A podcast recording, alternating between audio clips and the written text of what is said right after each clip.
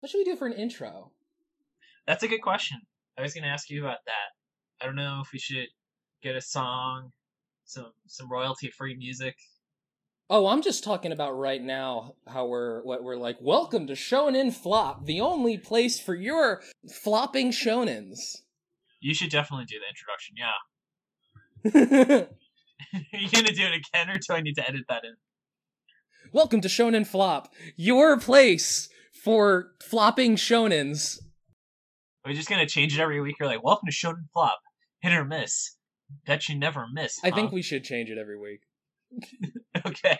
All Welcome right. to Shonen Flop, your place for Optimus Prime blue balls. all right. That's not all. That's the one we're Yeah. taking, I guess.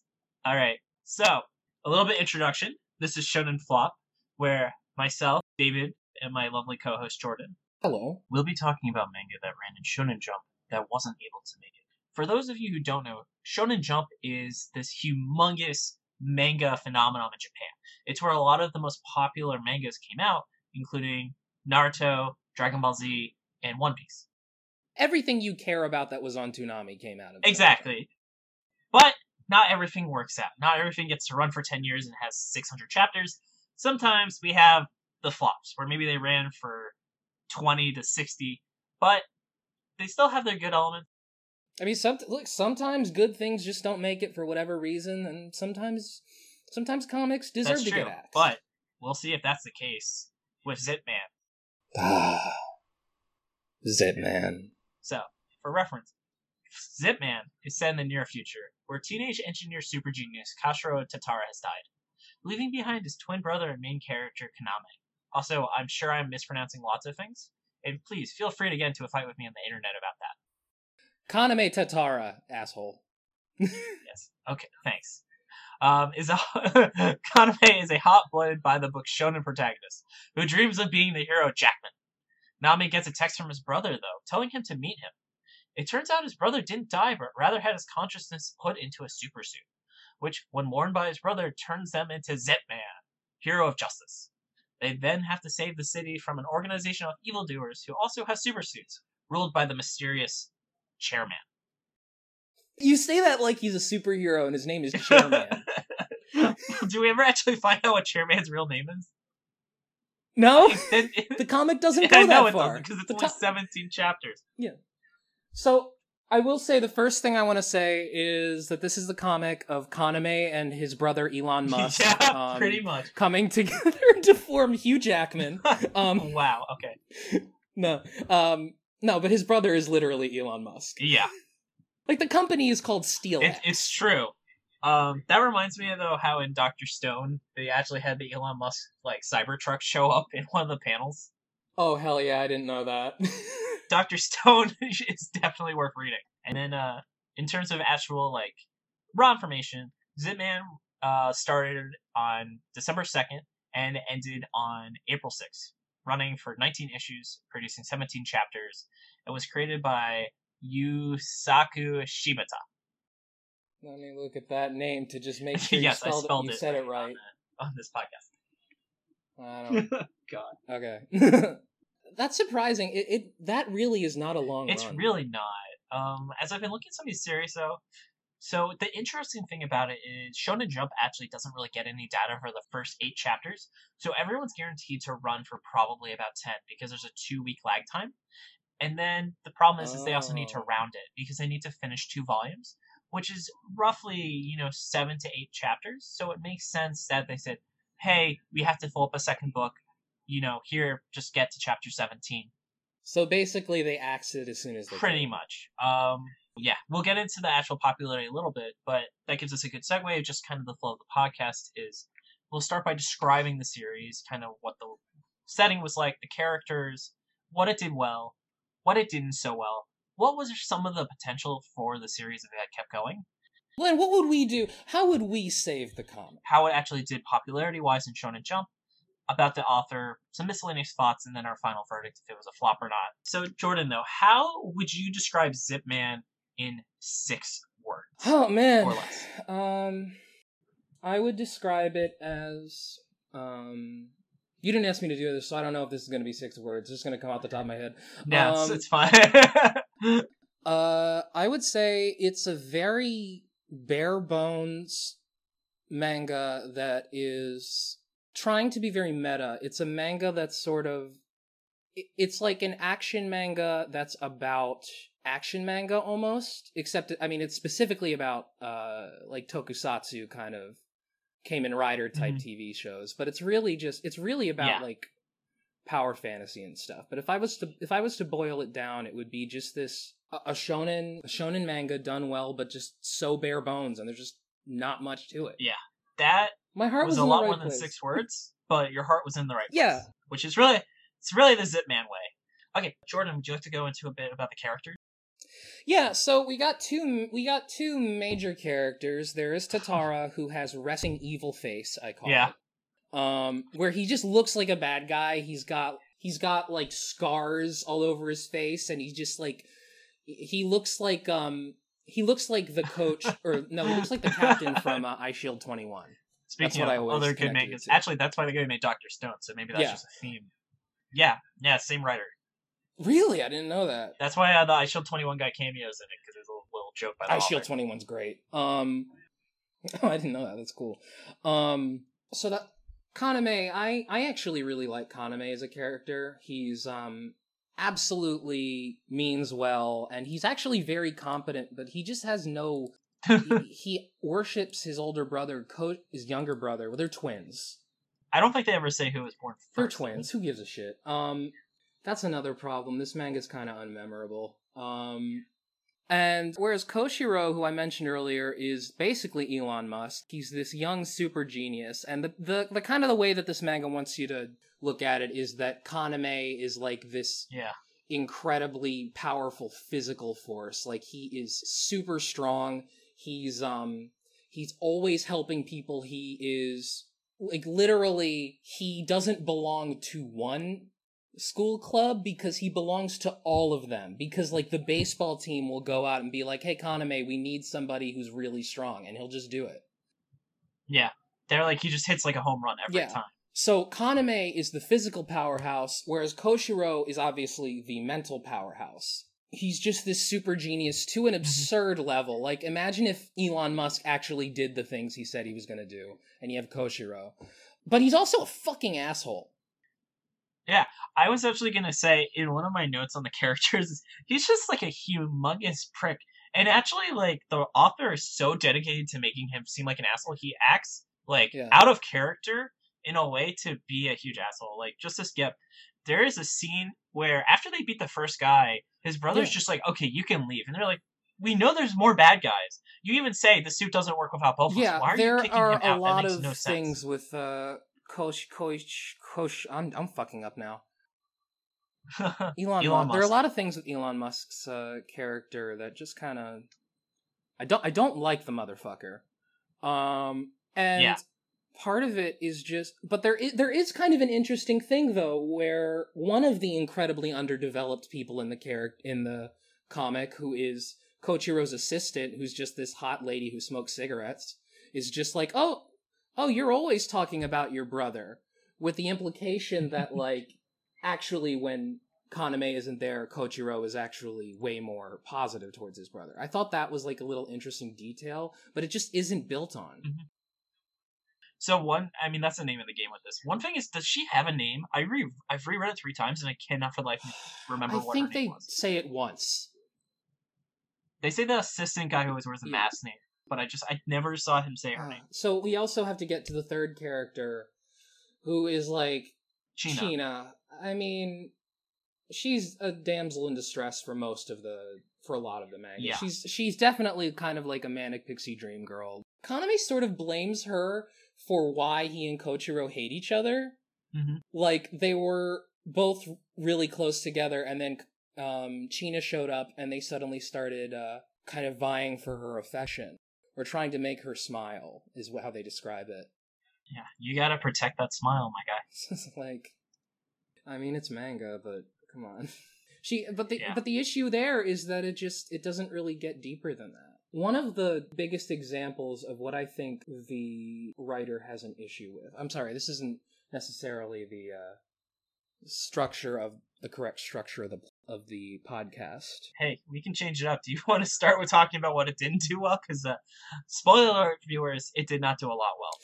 Yeah, sure. Um, one of the parts that I think is most exemplary of everything it does wrong is um, there's a specific part kind of early on where it actually has um, uh, Kaname and Kochiro are getting their asses kicked by a bully. We don't know how. Mhm. Why is it Yeah. happening? Because it's a shonen trope. A lot of things in this happen because they're shonen tropes. Yeah, I mean that's what I was gonna say is that really it it feels like it really wants to deviate from the shonen tropes because you see hints of it like in the second fight. One thing I noted that was really interesting is he develops a new super move, but the super move fails, and he had to be intelligent about a weird property. What's the second fight? Oh, you mean against uh, Sailor Moon? So the Sailor Moon, yeah.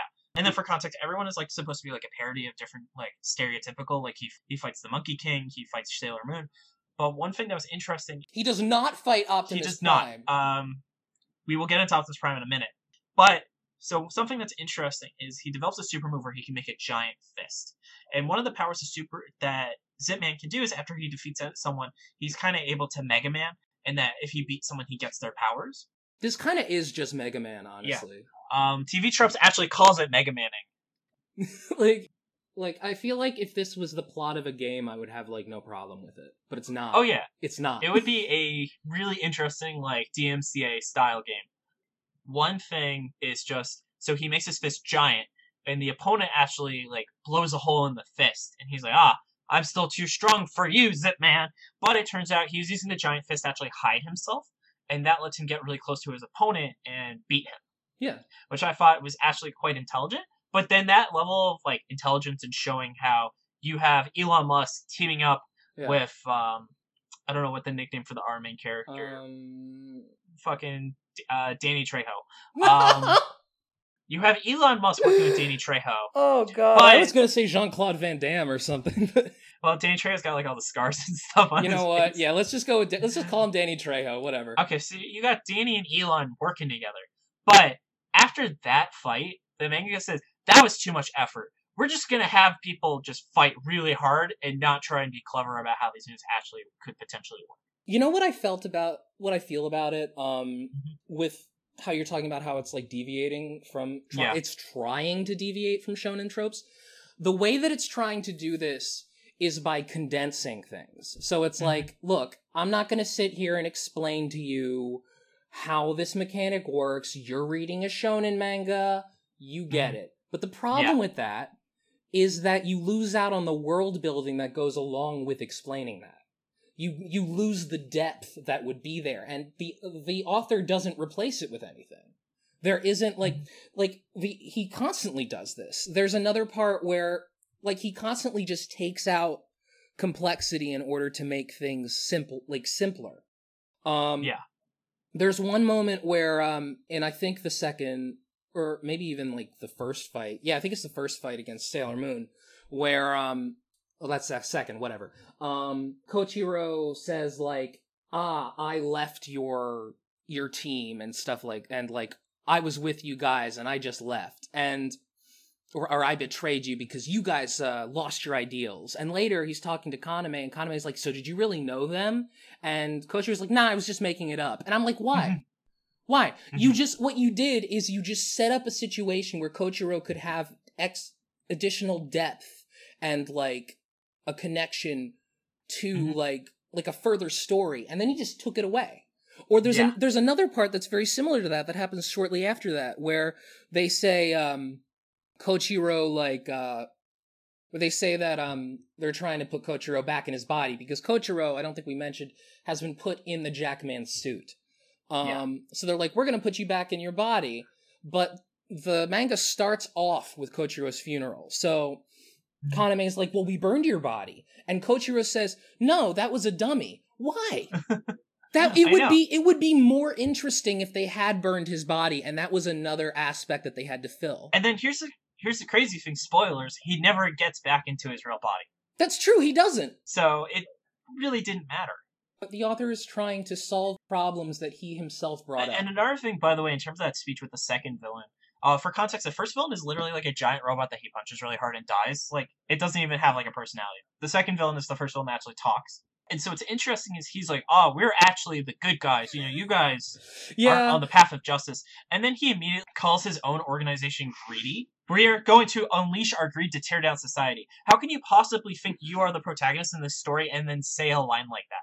No, it's ridiculous. I mean, it's um that was an aspect that I kind of thought was interesting. And like honestly, there is sort of a justification at the end when the chairman just completely brainwashes Kaname where it's like he convinces Yeah. him to like that like oh, in order to save China, I must kill China. So that's sort of I guess, but again, that's me justifying it for the comic. The comic makes no attempt to like connect the, those things. No, and it just it didn't care. I mean, look, every single character overall, there is nothing special about it. the plot and dialogue are stilted. It really felt like it kind of had NPC syndrome, where everyone just exists for the purpose of moving the plot forward. Yeah. There was no depth. There was no personality.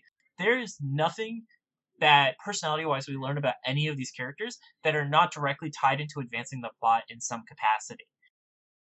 I actually I think Kaname becomes kind of an interesting character at certain Mhm. points. I think he does like the the the part where he um like one my favorite chapter is actually there's a part where I don't even remember why they had to do this. I just read it. I don't know why they had to do this. I didn't care. Yeah. They had to um they had to like um talk to this girl and like find out how she knew this phantom Yes. cosplayer. It's actually totally out of place because it goes from being like this action manga to taking place in a high school and it's kind of like we have to examine like uh the awkwardness of Kaname of, Mhm. which actually winds up being I I think you agree one of the most interesting parts yeah, of the I was actually going to talk about that, and I'll expand on it more. Is I think that Yeah. there's a really interesting element because you literally have a case where he has an earpiece with his brother helping him how to interact with people, and so you have to deal with Kaname being the socially awkward guy, but having to socialize because his brother is literally a soul trapped in a robot suit.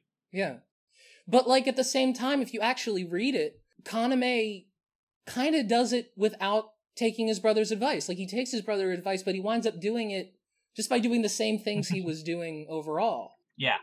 Which, like, I think actually kind of made it interesting. The the basic premise behind Kaname, along with being this like Mhm. super fiery guy, is that he's obsessed with this comic this uh TV show called uh Jackman. Like and he's just obsessed with like the Kamen Rider kind of stuff. And so Mhm. this girl is just eating food that like did a promotion with Jackman. And Yeah. Cuz this whole time it's re- it's a really interesting kind of part because it's it's Koshiro telling Kaname you have to be empathetic. And Kaname is consistently the most blatantly empathetic character in the whole manga. yeah, Um, but yeah, he connects he connects with it with like like uh, that's from your favorite idol group. They did a song from Jackman that I like. yeah, It's cute. He's adorable. I actually I really like Kaname. He's definitely the best part after of the Optimus manga. Prime. Well, Optimus Prime is is not a part of the manga, David. That's That's, a problem. But yeah, I think ties into another thing. It's just every single other character is so two dimensional. And one thing I've realized as a series is I kind of feel it's like a boss rush because essentially they are taking Absolutely. completely unmodified the Dragon Ball Z method of where you just fight harder and harder opponents, and then you kind of have like a break, and then it, the cycle Yeah. begins again. Yeah. Yeah. And the designs look cool. I think the zipper aesthetic is cool. The chairman looks awesome. What they what he did with the chairman, so like the basic idea with um all of the enemies is they all have kind of this zipper aesthetic where they have like, you know, the zipper teeth going around them. But for the chairman, they swapped the zipper teeth for actual like sharp like animal teeth Yeah. and it's like it's really creepy. Kind of eldritch in a way. Um, yeah, no, it's great, especially because he's like the last guy. But the thing is, it's also my issue with the aesthetic is how could how the fuck were you gonna extend this aesthetic to like 200 chapters? Could you imagine reading chapter 200 of Zipman and we're still facing enemies that are made out of zippers? Ah, that's true. Like that would get so boring. I was starting to get sick of it towards the end of the manga. Yeah, I was like, oh look, another guy who has zipper. It's just such a specific gimmick, you know? yeah. I mean, it's like he drew like a really cool piece of art. And he's like, let's make a series out of it Yeah. because he just loves that zipper like split face aesthetic. Yeah, and he does it well, Yeah. but it's like you need more, and I think that's kind of Mhm. the biggest problem. You you either I think with this manga, you it either needs to be wackier or more or less wacky. It's not in a good space. Yeah. And I think you can tell that he wanted it to last for a long time, but he didn't know how because there's just so much artificial padding. And one of the ways he does this is he uses a trope I really hate, which is kind of the like no time to explain, where characters will ask questions and then just conveniently, oh, I just I can't go into detail right now. I'll explain this later. Or like, ah, oh, let me explain things, and then one of the characters just literally dies as soon as he's about to explain something. And you know it was just he didn't know what the explanation was, so he needed to give himself more time. And then they just never really are like, okay, well, we just defeat the bad guy. We have time now. Why don't you explain what you were going to explain? And no, they just don't ask again. It just doesn't get explained unless the yeah. plot needs them to know what exactly is going on.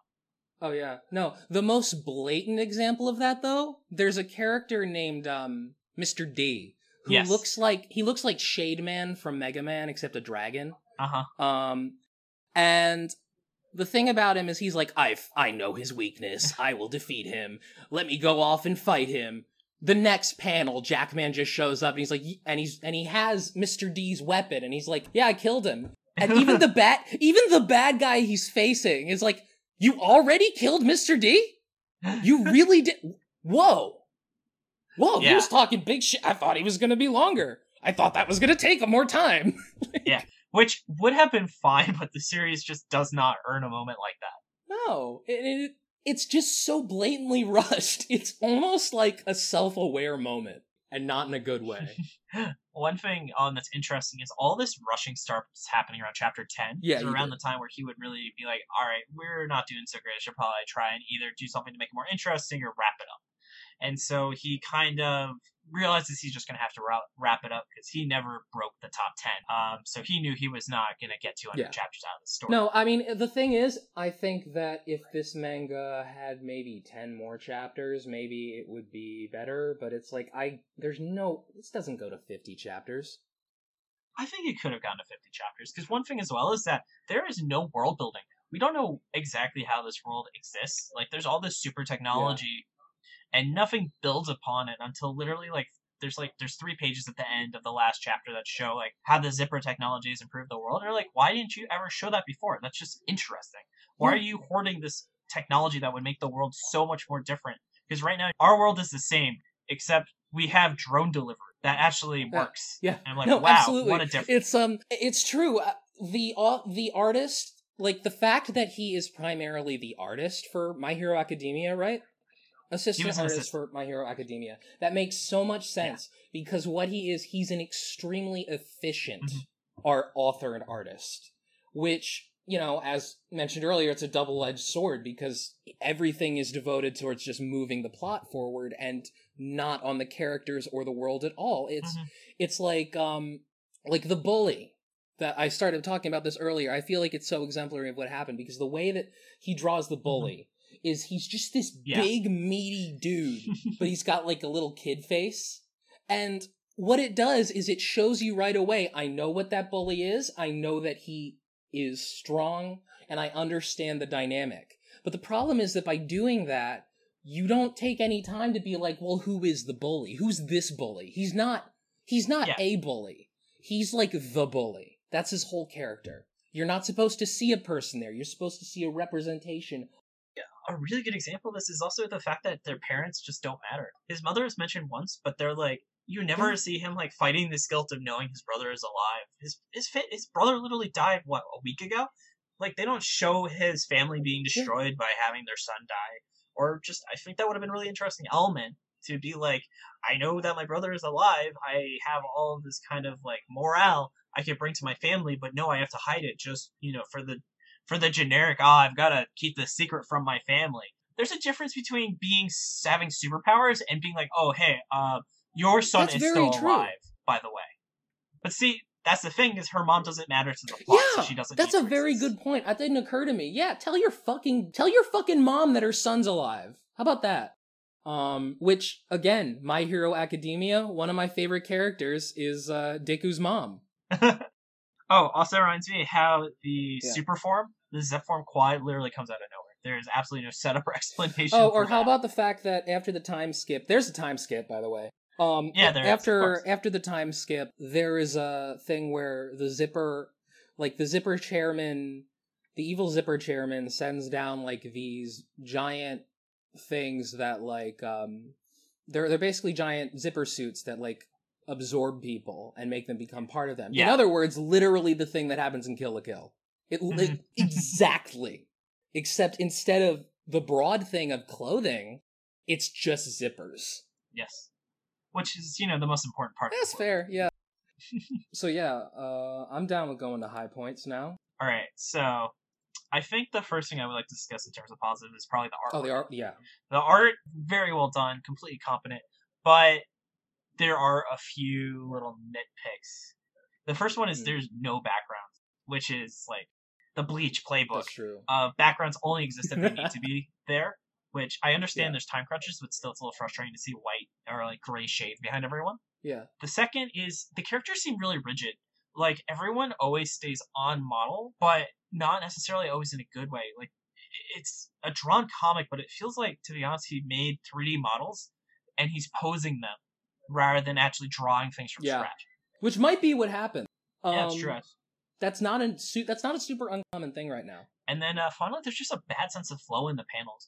Like in the first issue, when he does the rocket fist, you don't even know he shot off a rocket. Like his hand is a rocket until you like notice the guy being punched. Like there's just it- it was like a an elapse in panels. Like he really was missing one or two panels to show the actual action and impact of it. And it was just by me understanding the tropes, knowing that's what he did. I thought we were talking about the positives right now, David. You're right. You're right. Um, no, but one thing that I really liked was um, I just like Kaname. Like when he's talk, there's a there's a point where he's where he's talking to um, so the Sailor Moon Yeah. the the Sailor Moon um showdown, which might be the best one, partly because you could tell the author wasn't aware that he had to wrap the whole thing up yet. Yeah. Um, so it kind of takes its time. It's like a full encounter Mhm. where he encounters this this like mech suit that's shaped like Sailor Moon or Cutie Charm, as they call it here, and. Kaname, after they defeat it, it turns out that the person inside of Cutie Charm is a boy. And he's like, Oh, I don't want anybody to know that, uh, oh, nobody would like me if they knew that I was actually like a guy inside Cutie Charm. And Kaname is like, No, I like a guy cutie. Guy cuties are cool. But Cutie would never attack her friend, so you're a bad cutie, so you must. And he explicitly tells him, Rewatch all of Cutie again. I demand like he, he's like it's great. It's like um if somebody who likes Superman did a bad thing, it's like you motherfucker, go back and watch Superman again. I also, uh, is it me or did the cutie robot kind of look like Metabee from Medabots? Yeah, I Okay. yeah, I saw that note and I get it. I Yeah. totally see it. It's uh absolutely. Well, yeah. If that second fight was the quality standard for the series, it might have lasted. To be honest, so it still Uh, wasn't it would- that fantastic. Like I still dropped Yeah. around chapter seven, eight the first time. It wasn't fantastic, but it was a good it was good for where it was. And I you know, you get stuff Yeah. out of it. It was a good it was a Um, good and then encounter. let's see what else. Oh, by the way, as for the the panel continuity, there is one like and the flow that you're talking about. There's one part where um the third encounter is with this lady who has a giant sword, and her whole thing is that she has a 3D Yeah. printer attached to her arm that that just rapidly creates giant Or swords. Morningstar. Um, but yeah, or a morning star. So. Kaname or Jackman gets this Zip Man. I'm sorry. yeah. he So for context, he starts Okay. as Jackman, Um, and literally the character's like, "Hey, that could be copyright infringement, so we need to change our name." literally yeah. it's, it's pretty good it's it's pretty funny um he changes his name to zipman um in just this very just this very um ham-fisted metaphor where they show the panels zipping up and it's like i get it man. I get the metaphor. But so um uh oh yeah so he gets um this ability to 3d print weapons and out of nowhere this he just starts throwing lances and there's like very little to tell you. They don't explain that. You have to look at a previous panel that just shows him reaching into his arm and pulling something out and it's Yeah, a small panel. Like the fact that he Mega Man's again, the second fight really shows it, and then they're just like, all right, clearly we showed you this one time that he could do it in this one particular instance, but Yeah. clearly now he can always do it. and Yeah. that you can Mega Man. Um, which I would be fine if they took the time to explain each individual power. Like, if they were like, oh, Mhm. by the way, like, you have to show him learning that, oh, wow, I can throw. They had like lances. a power acquired, like some sort of generic thing, which a lot of mangas like show as like a joke, but if they had actually just Yeah. done it straight, it it would have helped a lot understand exactly how it works. Man, solo leveling is just so much better than this. It really is. um, in terms of what else does it do well?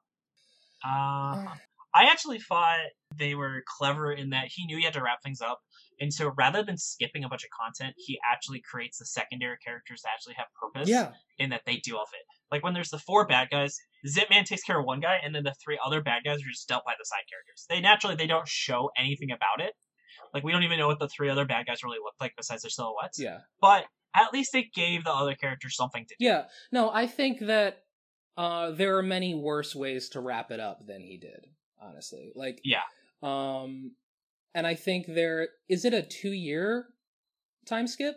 I actually don't remember Um, how long it was. yeah, But yeah. So he he's just like, fuck it. All right. Clearly we've got to end this. So he spends like the last six chapters just ending everything. yeah, and um, yeah, pretty much. It's uh, like all of a sudden there's like like a Wukong guy, like you know, like Goku Mhm. from Journey to the West, the Monkey Yeah. King.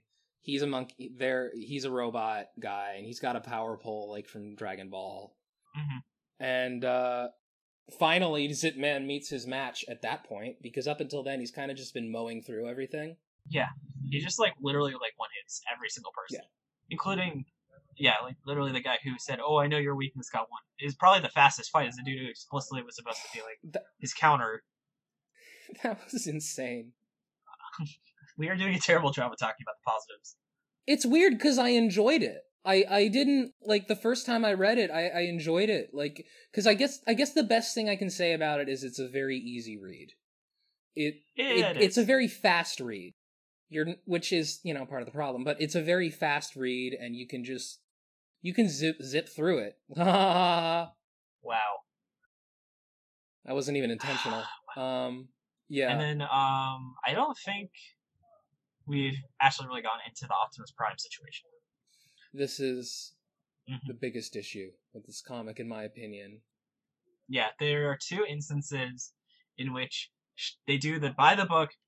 Everyone does this. We'll show the bad guy silhouette. Except, what's the weird thing about the silhouette? One of them's Optimus Prime. Yes. So that's the thing is, it wasn't like it was a joke. They he legitimately was like, yeah, we're gonna make Optimus Prime a bad guy in this comic. There this happens twice. They show him again. Like, yeah. He never shows up. Yeah. The other people show up. He doesn't. It's I have Optimus Prime blue balls. I'm very angry about this. You promised me Optimus Prime. Yeah. You could have had it. You could have had it as a joke in one panel, and then not had him actually fully appear. Yeah, that's the thing. If it was just one panel, I'd Yeah. be like, whatever. Mm-hmm. when you have two, and one of them is a pretty big panel too, where you just you see him like pretty explicitly. There's no hiding it. I'm not quite sure how he wasn't gonna get. sued. Um, and I was kind of wondering, well, maybe is one of the bad guys like you can kind of argue that it was Optimus Prime, but no, you can't. They just look totally different. It's no, yeah, he lied. yeah. This is um Roptimus Prime, his his uh, freestyling cousin. That's fair. Um, well, I mean, the same way that he got away with Sailor Moon, he just makes something that looks almost exactly like Optimus Prime and has its like has Optimus's uh, you know, silhouette or whatever. Optimus Prime. Oh, that reminds me. Um, one of the first bad guy, the first main bad guy before the time skip, pulls out the Autobot Matrix of Leadership. Oh yeah, that's a soul stealing device. Yeah, just, he just Yeah. Like really? No, I mean, was that supposed to be was the Optimus Prime supposed to represent that guy cuz I don't think he was. No, no, because that dude shows up in the same like room as Yeah. the second time Optimus Prime shows up. So I, I just I think because like I said, remember there was gonna be four main like disciples of the chairman, and we only see one of them, and then I think he was gonna be one of the other three. So he was one of the bad guys that was dealt with off screen. I just don't remember any of that cuz it was just like so so useless to me. Like Like I don't care. Yeah. Which is the central problem with this manga. I just I just don't care. Yeah. There's just no reason to care. Oh, I mean shit. I mean, uh, you want to move on to the next segment? Sure. All right. So here's actually what I think might be my favorite part of this is let's talk about what could have happened. Yeah. And really what could have made it what could have salvaged the series. And I think one of the big things is I think it would have been an interesting twist if they had made Chino like uh, Koshiro more than Kaname. So he has to inherently fight his urge to bring his brother back because now he's saying, "Am I going to sacrifice this potential romance with this girl I've always had a crush on, even though I know she has substantially more feelings for him?" Huh.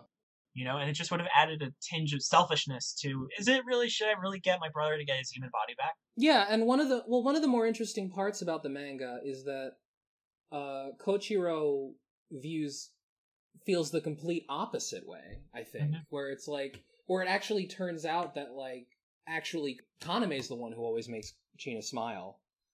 Like he's kind of the Mhm. catalyst for all of Kochiro's views, but Kochiro doesn't give him any of his credit because he's a dirty fucking capitalist pig. God, because we live in a society. Fucking society, David. we'll, be, we'll be getting into that manga soon. Ugh. okay. Yeah. Um. dear listeners, yeah, find out real soon about pretty much if if an alt writer wrote a manga in Shonen Jump. Yeah, if an alt writer did that, if right, but um, yeah, I mean that's that's a good way. That's a that's kind of interesting. Um, you're putting more like of a character dynamic in there. I, I was kind of thinking about it more just in terms of making the aesthetic last longer. Well, first of all, I think that there should definitely be some issue with returning Kochiro to his body. Yeah, like you said, they should have destroyed his body. Yeah. What I think this series kind of needs to do is it needs to get out of the zipper territory. I I think like uh, so I'm a fan of these things called crazy genre shifts. I've told David about it before.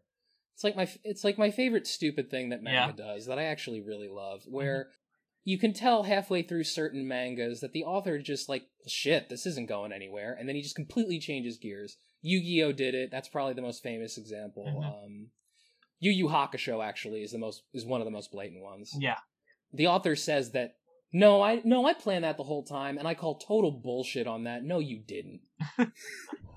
but no, I was thinking this wouldn't even be that crazy. Um, what he needs to do, I think he should go into space and fight other like uh other teams that are like based on certain like certain aesthetics or something. Just something to vary the zipper shit, you know? Mhm. yeah. So what I really think if they had really taken on the League of Buttons, the league of the Oh, the man. uh the Velcro squad. yes, or um, the Ziploc Saga really would have hit something different.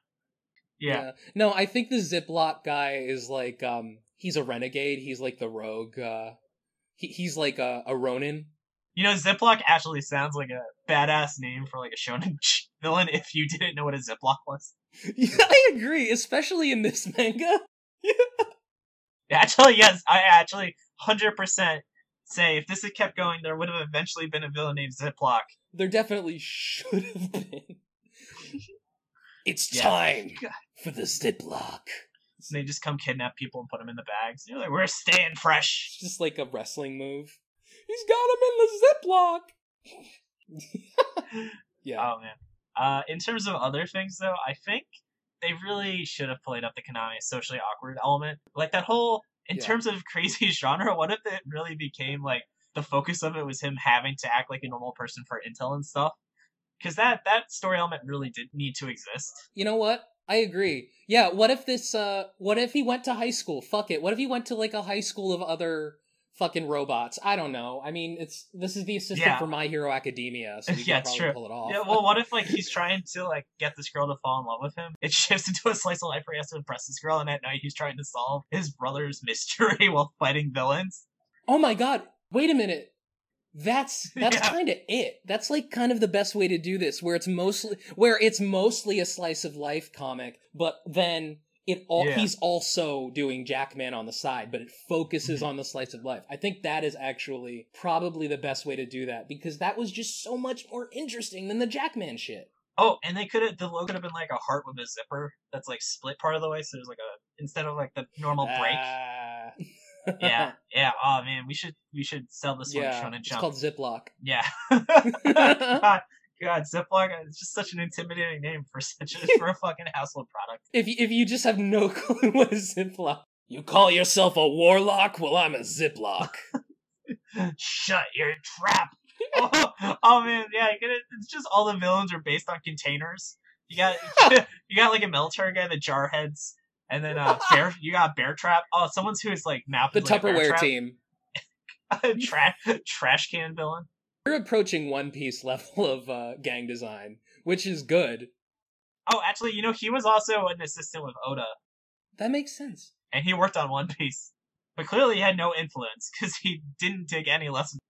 Well, one of the most one of the best parts about One Piece's art is the backgrounds. Yeah, because the art the actual art of the characters is very loose but the backgrounds are always just so dr- so well defined and like structurally like solid so yeah absolutely. He uh wish he learned that. I think One Piece always has backgrounds. doesn't um pretty much. I mean uh i remember i read the arlong saga like not too long ago and i was just like shocked at the way he was so good at just drawing architecture. Because you look at the characters and you think oh this guy's like yeah, like not that technically proficient you know? He he like luffy does not look like he was drawn by like a master draftsman. But like i mean he is oda's really good and his, assi- his assistants are helpful I, it would be interesting to see what this guy's contributions were to one piece there were two other Yeah. things I want to talk about. It's like the Mega Man powers definitely actually was a really cool element, and it would have been interesting to see him not only gain these powers, learn how they work their quirks, Yeah. but also how they work together.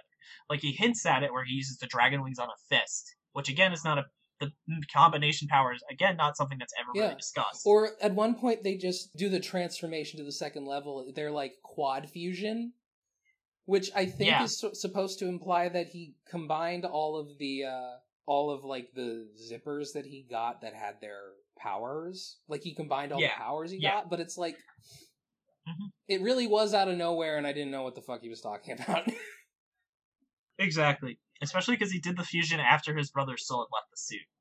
yeah But uh, the last thing is something interesting was how everyone seemed to be inspired by media. Like the second villain is based on TV show. He's inspired by Zip Yeah. or Jackman. And I think that would have been interesting to show the media's influence of just how this is taking people where people actually have the agency to become heroes and inspiring them to become these superheroes they're watching shows about. And that's not really ever touched on besides just kind of implied. And I think that would have been a cool element too to be like, oh, there's this generation of people that are trying to do good or do evil because they're inspired by the media. You know, literally, society is is self fulfilling its desire for people to want to be superheroes. It's true, and honestly, like that was the part that I found that was like the aspect of the plot that I think was the most ripe to be like uh, expanded upon because that sort of is the core. Mhm. I mean, at at its base, what this manga is is it's about people who grew up with these uh, images of heroism and these images of what's cool, Mhm. and now they're trying to become like they're trying to ascend to what that view of what's cool. Um, but the only way for them to do it is to just artificially create it in a way that actually does the opposite of what they're trying to do because all these people refer to themselves as heroes but their method of being heroes involves them putting everybody in danger they directly say that it's role play like they're playing a game with these people but they view these people as like you know lesser thus lesser than them as just tools Exactly. for their own power fantasies um All right. And then the next section I'd like to talk about is because you didn't have anything else you'd like to discuss, do you? Is just a not popularity. at the moment So Zipman ultimately never was popular. Its best is it was tenth place twice, I believe, Woof. which is out of Woof. fifteen. And so Oh. yeah, so essentially he the first eight chapters are never uh, popularized. So there's an eight week lag. So he came in being like, "All right, new series. What do we do? Tenth place. Ah, fucking gonna get canceled." And yeah, he just he really just bounced between tenth and fifteenth place, which is I believe last place for his entire run. So he knew he Yeah. was on the chopping block probably as soon as he got the first results back in terms of popularity. Yeah. Um, do you know the specific? Do, can you speculate on the specific chapter where you think he realized this wasn't going to work? Yeah. So that's what I was saying before. Is I believe chapter ten, which is really when he starts like one hit killing everyone and he just speeds everything up. That because there's a two week lag time. So what I believe would have happened is he was working on chapter 10 when he finally gets his results back for the first eight chapters and then he's like all right i'm gonna get canceled so i need to wrap this up so he Yeah. that's you'll notice that the speed of it really speeds up around that point um, and it's but yeah so overall he probably knew the last seven chapters were the last seven chapters and that really says a lot about how the series is Yeah, I agree. I mean, you can uh you can tell because like there's just so many points where Yep. I can tell the author's just like we got to go. We got to Yeah. go. We don't have time. No, let's hurry up. Go, run. Um Oh man, I wrote like some specific things. Uh oh yeah, the part where um so they face off against this weird cat lady Yeah. who makes giant monsters out of people and the whole thing is like, "Oh, I mean, it's that typical thing you've seen a bunch of times where it's like, oh man, if you fight, if you punch the bad guy, you're actually gonna hurt the good people that I sewed into it. Yeah, no, there's a part where um they're fighting this weird cat lady, and Zipman says, or one of them says, uh, that zipper isn't even worth taking, which I read as yeah we don't have time Exactly. to deal with this power. Um. All right, and then in terms of last things, let's see. So about the author himself, uh, Yusaku Shibata. So he was an assistant on both One Piece and My Hero Academia, Mhm. which is not a surprise on the later note because he literally pretty much takes the art style. And he actually created a pilot called Zippo, which, as far as I Oh, can yeah. tell, was never translated. And essentially, it's kind of like a proto pilot for Zipman. It looks pretty cool, but since it's not translated, it's hard to really know what is going on in it. But it's got pretty much the same mechanics of people in Hmm. suits that zip up. I mean, I don't have problems with how this guy draws draws art. I mean, like if the if the writing was better, even the criticisms I have of his art probably wouldn't even be that big of a deal. There's a lot of art I read. There's a lot of manga I've read where the art is way worse, but it's just more compelling. Mhm. You know, like yeah. I also want to say that in terms of just miscellaneous thoughts, I think Chef's Kiss on the translation of how, as the first name they think of is naming themselves Flyman, which I I'm gonna give them the benefit of the doubt and think that was on purpose to be really clever about the whole zipper fly thing. So I'm gonna say that if that was on purpose, I salute to you, translator, because that is fantastic. Um, so that actually might have been the most clever thing that's ever done in a I, I would actually like to know what the Japanese line is to know if it was like written like that Oh in my God, Japanese or if so the translator was really smart about it. oh, I I love that. Wow, that's yeah. There's a concept called Woolseyism, which is named after a famous translator. For the audience members, essentially it's the idea of a translator adding in their own material in the translation, which helps improve the quality. So these might be jokes or like a pun that doesn't never existed in the original version, but they add it because it just could fit so well into the translated material. See, that's when localizers can be really good. That's the difference between just rote translation and localization. It's when yeah, I agree. When it works, it's just moi. Mhm. Well, there's this um there's this article I read that was specifically about the uh the localization of um Symphony of the Night. Like you know the part Yeah. where it's like uh what is a man? wh- wh- you know you know the part I'm talking about. I don't even have to say which one it is. You yeah, it was like it was about that and it was actually digging into okay, here's why that happened and here's what the translator was thinking when he did that. It was really interesting. I'll try and find it again. Maybe put it in the show notes for you. Okay, so Jordan, do you have any last thoughts before we kind of really wrap things up? I mean, I just feel like um it was meta for efficiency and Mhm. in doing so it just stripped out anything interesting. I would agree. And then ultimately, Jordan, would you consider Zipman two exclamation points? Very important. Yes. Would you consider it a flop or not? You know what? I'm sorry, Zip Man. I think you're a flop. I'm gonna have to agree. Now, for the actual final question, though, is how does this rank the Chainsaw Man? Oh man, dude, this is uh, definitely reach Chainsaw Man over this. Oh my god, Chainsaw Man is so much better than this. over It just Oh. is. It's just better. Yeah. Maybe not in the maybe not necessarily in the mechanical mechanics of the art, but just everything else. Yeah. And then though, when it comes to Zip Man, if you want to buy the book Action Shonen with some great art, Zip Man isn't terrible. It isn't, you know, and it's a fast read. Honestly, even though I said it's a flop, I'm not saying you shouldn't read it. It I as much as I'm talked shit about it, I enjoyed reading it. Oh, I just said that to make the terrible joke because it's a zipper. What? I'm gonna have to edit this out. That's okay. Okay. No, really was trying to make a really dumb zipper joke. I don't even. Okay. And thank you guys for listening. Uh, hopefully you had as much fun as we did. Yeah. Look forward to our next podcast where we'll be covering another cancel manga. I think next week we're gonna do Bleach, right? Fuck you. We're not doing Bleach. We're never gonna do Bleach. I refuse to do Bleach. This is David, This is Jordan. and you've been listening to Shonen Flop.